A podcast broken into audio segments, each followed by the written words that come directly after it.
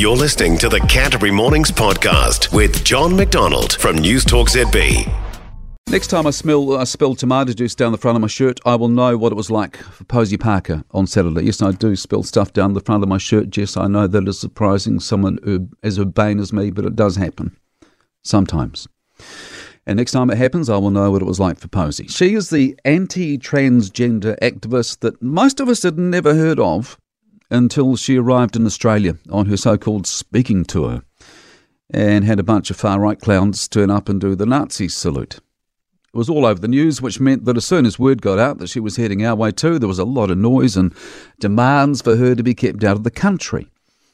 The Immigration Minister, Michael Wood, was one person who made it clear he didn't want her coming here, but she wasn't enough of a risk for his immigration officials to tell her she couldn't come.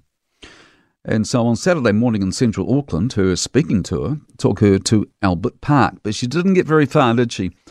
because all the noise last week meant she was outnumbered big time. They reckon there could have been a couple of thousand people there on Saturday. And they were there banging pots and chanting and playing music. And uh, in a way, the pro transgender crew took a leaf out of Trevor Mallard's book, didn't they? He played Barry Manilow during the protest, protest at Parliament last year. On Saturday, they went for Whitney Houston.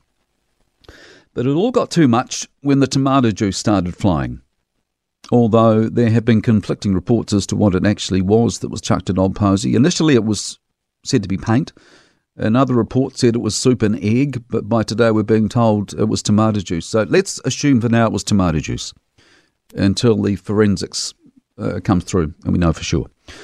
Suppose he cops a bit of tomato juice, she pulls the plug. Then once she's out of there, she has a chat with her security people, and apparently they tell her that they can't guarantee her safety if she goes ahead with the speaking event she had planned for Wellington yesterday. And so by Saturday night, Posie's at Auckland Airport, presumably heading home to the UK. You know, when I saw that, I wondered what she would say to the person next to her on the plane about what she'd done in New Zealand. If she said not much, she wouldn't have been lying. Uh, the problem was, though, there were truckloads of people who had planned to protest at the Wellington event yesterday, which was cancelled, and a whole lot of other people had planned to do the same sort of thing here in Christchurch. So, what do you do when the person you're protesting against is a no show? Simple. You have a rally instead of a protest, and that's exactly what happened in Wellington and Christchurch yesterday. And why wouldn't you? The thing is, though, this is what I'm wondering did it really have to get so ugly on Saturday? Now, you might recall a few weeks back when there was a bit of a to do about Turanga Central Library in Christchurch having a storytelling event for kids with drag queens. It started with a few far right clowns getting excited online, but they weren't the only ones who turned up and protested outside the library that Sunday morning. And from the reports I read, that got ugly too, with some people being abused as they left the building and staff being abused inside as well. Now, I had no problem with that event, no problem at all. I could not see what all the fuss was about, and I thought it was appalling that some people thought it was perfectly fine to stand outside a library and force the kids to walk through a sea of intolerance and hatred. But even though I was fully supportive of the drag queen event at the library the other week and completely opposed to the protest outside, that doesn't mean that I think what happened on Saturday at the Posie Parker event was justified. And this is where the pro transgender crew got it all completely wrong at the weekend.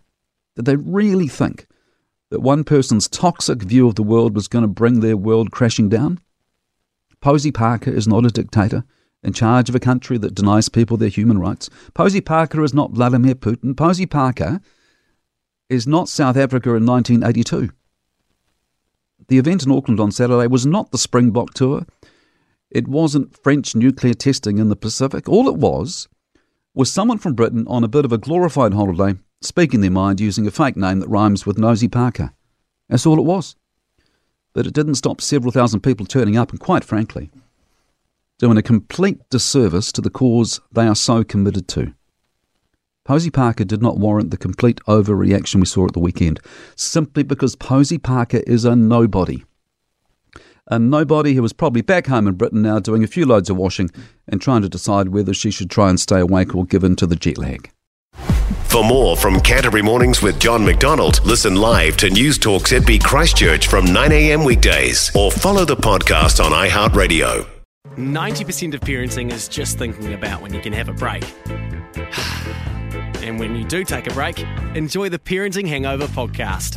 They go together like a tutu and jandals. We've said from the get go, we ain't parenting experts, No. but it's cool to hear what is your neighbour doing? What do they say? A problem shared is a problem halved. Oh, that's good. Not that my children are problems, Or a- but I feel better talking about it. The Parenting Hangover with Clinton Jordan. New episodes every Thursday on iHeartRadio or wherever you get your podcasts.